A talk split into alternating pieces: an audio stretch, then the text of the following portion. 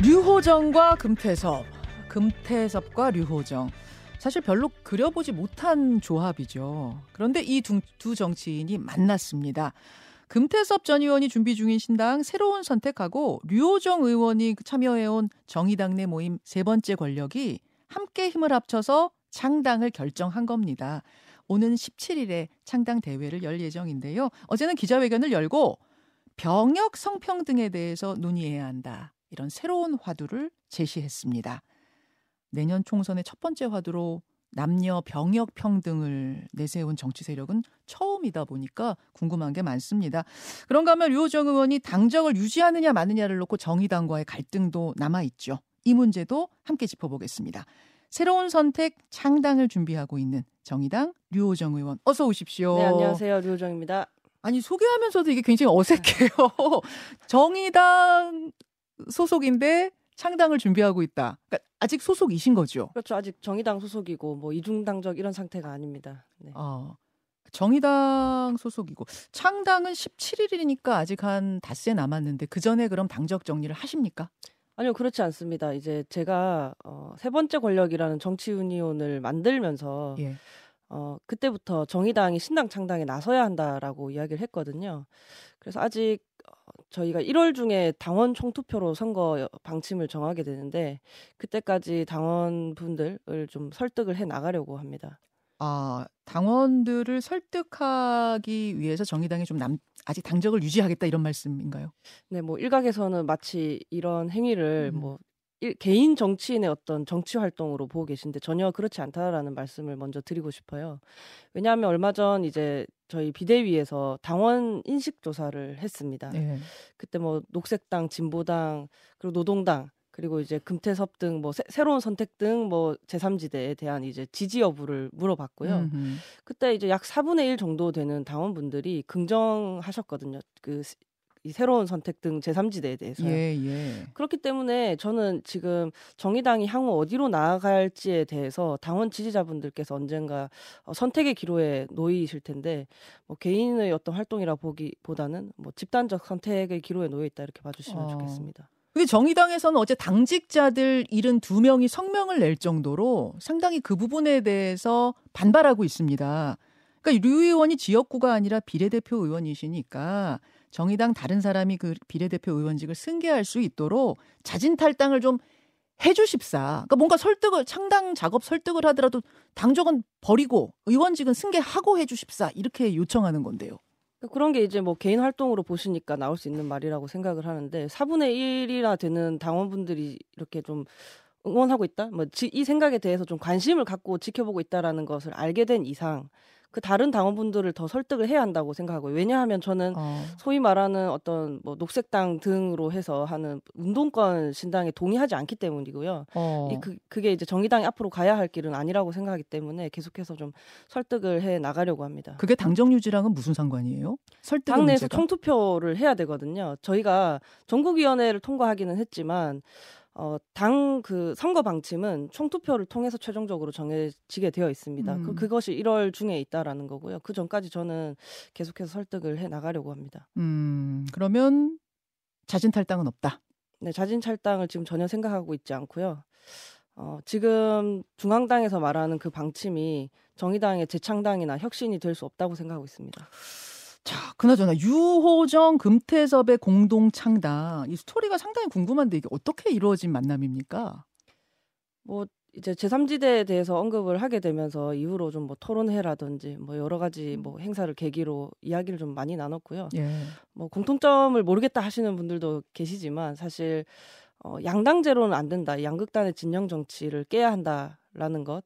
그리고 음. 지금처럼 생각이 다른 사람들을 적대하는 그런 정치적 태도로는 어느 것도 그러니까 사, 시민들의 삶을 어느 것도 진전시킬 수 없다라는 이런 정치적 태도에 대해서 조금 공통점이 있어서 음. 어, 이렇게 함께 하게 된 것 같습니다. 음. 어제 처음으로 던진 화두가 병역의 남녀 평등이었어요. 저는 상당히 의외였어요. 왜냐하면 신당이 첫 번째로 던지는 화두인데 병역 문제 또 병역에서의 남녀 평등을 이야기한다. 이게 상당히 독특했거든요. 일단 왜 이 문제에 주목하셨는가 궁금하고 두 번째는 구체적으로는 어떤 식으로 이 병역의 남녀 평등을 이룰 수 있는가 방법이 궁금합니다. 어, 지금 정치권에 대해서 뭐랄까요 정치에 눈 돌린 시민분들께서 하시는 말씀이 어, 이 진영 정치 하느라 서로 싸움만 하느라 정작 지금 이 시기에 필요한 문제에 대해서 정치가 논하고 있지 않다라고 말씀을 많이 하시잖아요. 음. 그 중에서 뭐 인구 위기도 있고 기후 위기도 있고 등등 있는데 예. 이제 이 병력의 문제 같은 경우에는 2035년이 되면 또 저희가 지금 인구가 부족하지 않습니까? 음. 그렇기 때문에 병력 자원도 급감하게 됩니다. 네, 맞아요. 그래서 분단 국가를 살아가는 시민으로서 사실 지금부터 이 문제를 논의하지 않으면 안 되는 거거든요. 음. 그리고 뭐 성평등 또한 마찬가지죠. 어, 저희가 가사에서의 성평등을 논할 수 있다면 병령에서의 성평등 또한 이제 논할 수 있다라고 보는 것이고요. 어. 어. 방법에 대해서는 저희는 이제 뭐 여성 징병제를 말씀을 드리기는 했는데 당장 정답을 정해서 이렇게 가야만 한다라고 하기보다는 사실 이게 음. 이제 한두 개 얘기해야 될 부분은 아니잖아요. 그렇죠. 네. 그래서 우리 현실에 맞는 제도를 차분히 좀 토론해 보자라는 취지에서 아. 화두를 던지게 됐습니다. 일단 방법은 크게는 두 가지 정도가 있어요. 뭐냐면 어, 남성들이 의무 복무하듯이 여성도 의무 복무를 시키는 방법 하나. 아니면 아예 모병제로 바꿔서 남성이든 여성이든 원하는 사람만 군대에 가는 뭐 이런 식으로 제도를 바꾸는 방법. 근데 뭐류 의원님 잘 아시겠지만 이게 처음 나온 얘기가 아니고 그 현실성에 대해서 상당히 그동안에도 토론이 많았는데 현실적으로 어렵다, 쉽지 않다 이런 결론이 이미 나온 건 아닌가요? 어, 근데 그 인구 급감으로 인한 병력 자원의 부족 문제는 그냥 닥친 현실이거든요. 뭐 안 되니까 하면 안 되고가 아니라 그냥 우리가 어떻게든 방법을 음. 찾아야 하는 일인 거죠. 뭐. 그렇기 때문에 이제 뭐 어쩔 수 없다라는 말로 퉁칠 수는 없는 것 같고요. 어. 사실 저는 이제 모병제 주의자인데 남성 징병제나 여성 징병제 역시 이게 건드리지 못할 성역이라는 생각은 갖고 있지 않고요. 음. 저 같은 경우에는 이제 남성이든 여성이든 뭐 군 복무를 원하는 사람이 나라를 지킬 수 있어야 한다. 뭐 음. 직업 선택의 자유 등에서 할 수만 있다면 모병제가 저는 저, 저 개인의 예, 가장 예. 이제 이상적인 거라고 생각을 하는데 다만 이제 대한민국이 지금 모병제를 실시할 수 있을 만큼의 역량을 갖추고 있느냐에 대해서는 음. 전문가들의 의견이 분분 바로 그 부분인데 네. 그러니까 사실은 모병제로 주저 원하는 사람만 군대 가게 하자면 참 참 이상적이죠. 근데 모병제를 했을 경우에는 우리 국방을 지킬 만큼 충분히 모병이 되지 않을 거다. 그러면 월급을 어디까지 올려줘야 이게 되겠는가? 이 시뮬레이션을 돌렸을 때 안 된다는 뭐 어렵다는 결론이 난 것 같은데 그 부분 은 어떻게 해결할 네. 수 있을까요? 그렇기 때문에 이제 저희가 이제 징병제에 대해서도 함께 고민을 해야 한다는 것이고 어. 뭐 여성분들의 뭐 반대가 크지 않느냐 이렇게 말씀들을 하시는데 사실 뭐 어제 이제 CBS 다른 프로그램에서도 언급을 하시던데 어, 남성 반대가 오히려 여성 징병 같은 경우에 남성 반대가 더 높은 이슈거든요. 아 그래요? 네 그렇습니다. 아, 의, 의무 복무 문제요? 네 그래서 어. 어 여성들 또한 어, 필요하다면 군복무를 할 수 있다라는 의견이 있기 때문에 이런 부분들까지도 포함을 해서 저희가 음. 이야기를 해 나갈 수 있으면 좋겠습니다. 그리고 이제 아주 짧게 덧붙이자면 예, 예. 좀 묻혀버린 이슈인데요. 예. 남성 육아휴직 의무화도 함께 이야기를 했습니다. 저희는. 남성 네. 육아휴직 의무화 네, 네. 또 그러니까 두루두루 이 부분들에 대해서 이야기를 하는 거죠. 알겠습니다. 근데 류호정 의원이 네. 페미니스트시잖아요. 그렇죠. 그렇죠. 선명한 페미니스트인데 병역의 남녀 평등을 주장하는 거라든지 혹은 최근에 그 넥슨발 집게손 사태에서 낸 입장을 보면 기존의 페미니스트 진영 목소리와는 사뭇 다른 결인 느낌이 들어요. 맞습니까? 아마 이제 제가 태도를 바꾸기로 해서 그런 것 같습니다. 사실 원론적인 입장은 제가 변함이 없거든요. 뭐군 문제도 지금 뭐 미래에 닥친 일이기 때문에 해야 하는 것이라고 말씀을 드리고 있고 예. 당시 뭐 직계선 사태에 대해서도 여전히 뭐 악의적으로 무, 무언가 이렇게 작품에 행위하지 않았는데 뭐 어떤 사상을 가졌다라는 이유만으로 탄압하는 거는 사상 검증이다라고 제가 분명히 말씀을 드렸었어요. 음. 하지만 이제 조금 어, 의아스럽게 여기시는 부분들이 아마 태도의 변화 때문인 것 같아요. 음. 어, 지금 진영 정치 뭐 혹은 우리 윗세대로 따지면 이념 갈등, 지역 갈등 이런 갈등이 참 첨예하잖아요. 예.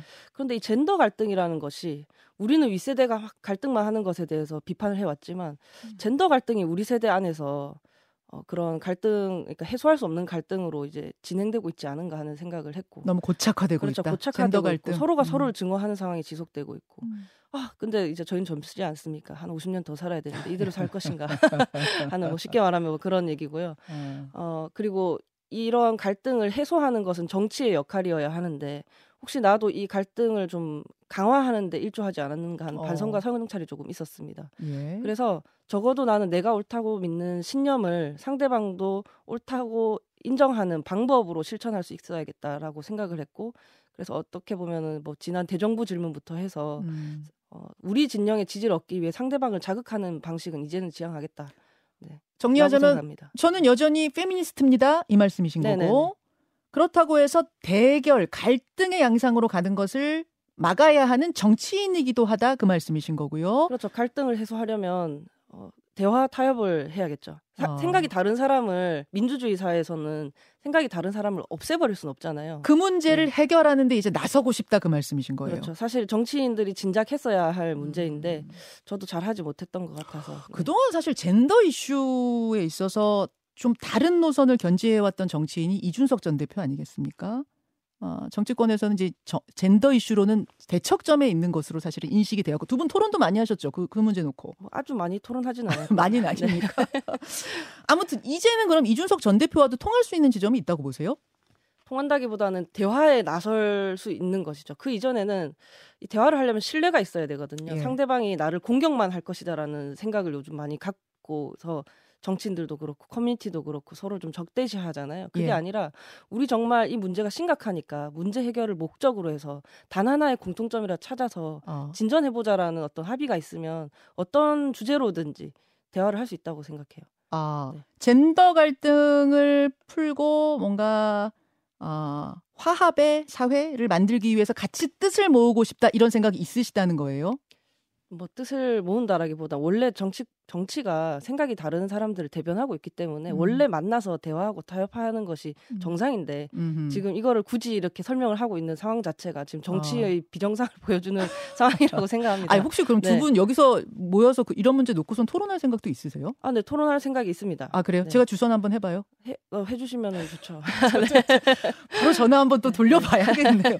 이런 문제를 놓고 하면 토론하는 자리 이런 것도 바람직하니까요. 정치인들의 토론. 근데 장혜영 의원 정의당에서 같이 목소리를 계속 내온 장혜영 의원은 오히려 일종의 결별 선언을 한 느낌이에요.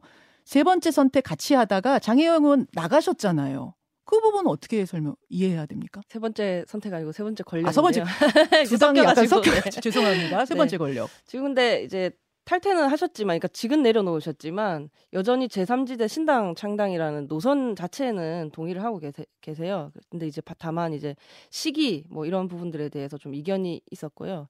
아마 이제 직 내려놓으면서 다른 방식으로 당 설득하는 데는 함께 하겠다라고 말씀을 어. 하시면서 이제 11월부터 사실 이야기를 하면서 차근히 내려놓으신 거거든요. 그럼 장혜영 의원도 네.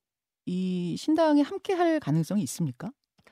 뭐 이제 지금 진행되는 속도에 따라서 언제든지 다시 만날 수 있을 거라고 서로 그런 이야기를 하면서 네, 정리를 한 거고요. 아, 그래요. 사실 뭐 저희가 상당히 같으면서도 다르고 다르면서도 같은 그런 뭐랄까 비례대표 1번, 2번 정, 정치인이었습니다. 그래서 뭐 잘 지켜봐 주시면 좋을 어, 것 같아요. 어, 알겠습니다. 새로운 선택 류호정 금태섭 두 정치인이 만나서 이제 17일에 창당을 하는데 아직 양향자 의원의 한국의 희망 외에는 다른 신당이 지금 뚜렷이 보이는 게 없어요.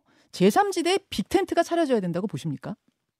저는 빅텐트가 차려져야 한다라고 생각을 하는데요. 근데 뭐 방금 얘기하신 그런 음. 정치인들 외에 또뭐 송영길 뭐전 대표라거나 뭐 여러 여러분들이 계시잖아요. 음흠. 이런 시대 정신에 공, 동의하시는 분과 함께 하면 좋을 것 같아요. 어떤 거냐면 절제와 공존인 거죠. 지금 계속 말씀드리는 어떤 적대적 공생 정치만 남은 양극단의 진영 정치만 남은 상황에서 예. 상대방을 악으로 규정하고 뭐 척결해야 되고 없애야 되는 대상으로 여기는 이런 정치는 이, 이제는 시대 정신이 아니라고 생각을 하고 어. 절제와 공존의 태도로 상대방과 대화할 수 있는 분들과 더 많이 함께 할 수 있으면은 음. 그럼 좋지 않을까요? 어디까지입니까, 그게? 뭐 지금 의지가 있는 분들이 뭐 이렇게 많은 말씀들을 나누고 계시잖아요. 그래서 우선 만나서 저는 또 뭐 대화를 해봐야 된다고 생각을 하고 있고요. 예. 어 저는 여섯 석 정의당 소속이잖아요. 예. 교섭단체도 아니고 법안 발의하려면 열석이 필요한데 음. 법안 발의도 힘들었던 그런 정당에서 시민들께 사회적 약자를 위해서 일하고 있다라고 언제 더 많이 증명하고 또 많은 보람으로 되돌려 드리고 싶었는데 음. 그러지 못한 게 참 한이 되거든요. 그래서 22대 국회에 제3지대로 들어갈 의원들은 그런 그러지 않았으면 좋겠다라는 생각을 갖고 있습니다. 네. 아 갑자기 죄송합니다. 아 갑자기 눈물이 리오정 의원 눈에서 어 눈물이 나는 상황을 제가 생각을 못해서 저도 좀 지금 당황스러운데 약간 그 지, 지난 몇 년간을 돌아보면 너무 아쉬움이 많이 남는 상황인가 봐요. 어, 국회의원이 되면 많은 권한과 책임을 지게 되잖아요. 음. 그래서 내- 제가 그냥 일반 시민으로 있을 때보다 훨씬 더 많은 일들을 해결할 수 있을 줄 알았거든요. 음. 근데 사실 지금 국회를 보면 아유, 죄송합니다. 뭐 아무리 열심히 일을 해도 쪽수로 밀어붙이고 통과시키고 다시 거부권 행사하고 사실 엄청나게 많이 싸우긴 싸웠는데 음. 결과는 아무것도 없잖아요. 그런 정치가 반복이 되면 사실 음. 시민분들께서 당연히 정치가 우리 삶을 바꿀 바꿀 수 있어라고 당연히 되묻게 되지 않겠어요? 음. 저는 정치가 뭐 사회적 약자의 무기라고도 생각을 하지만 정치도 일이라고 생각하거든요. 음. 결과물이 있어야 되고 책임을 질 수 있어야 한다고 예. 생각하는데 지금 정치는 그렇지 않다고 생각합니다. 양당제로는 안 되고요. 정치가 경쟁할 수 있도록 다당제 국회 20석 이상의 교섭단체를 음. 만들어 주시면 확실한 결과로 좀 되돌려 드릴 수 있을 것 같습니다. 예. 아, 30초 남았습니다. 말하자면 이낙연 전 대표 이런 분들과도 함께 할 수 있습니까? 비명계 뭐 이런 분들이 혹시 탈당에 나선다면? 저는 방금 말씀드린 그 절제와 공존의 태도가 있다면 예. 누구를 만나서든지 이야기할 수 있다고 생각합니다. 알겠습니다. 옆에 휴지가 준비돼 있지 않아서 아유 울면 이거 또 혼나는데 죄송합니다. 회한의 눈물 같은 게 좀 내려온 나, 나은 것 같아요. 예, 유호정 의원 오늘 여기까지 함께하죠. 고맙습니다. 네.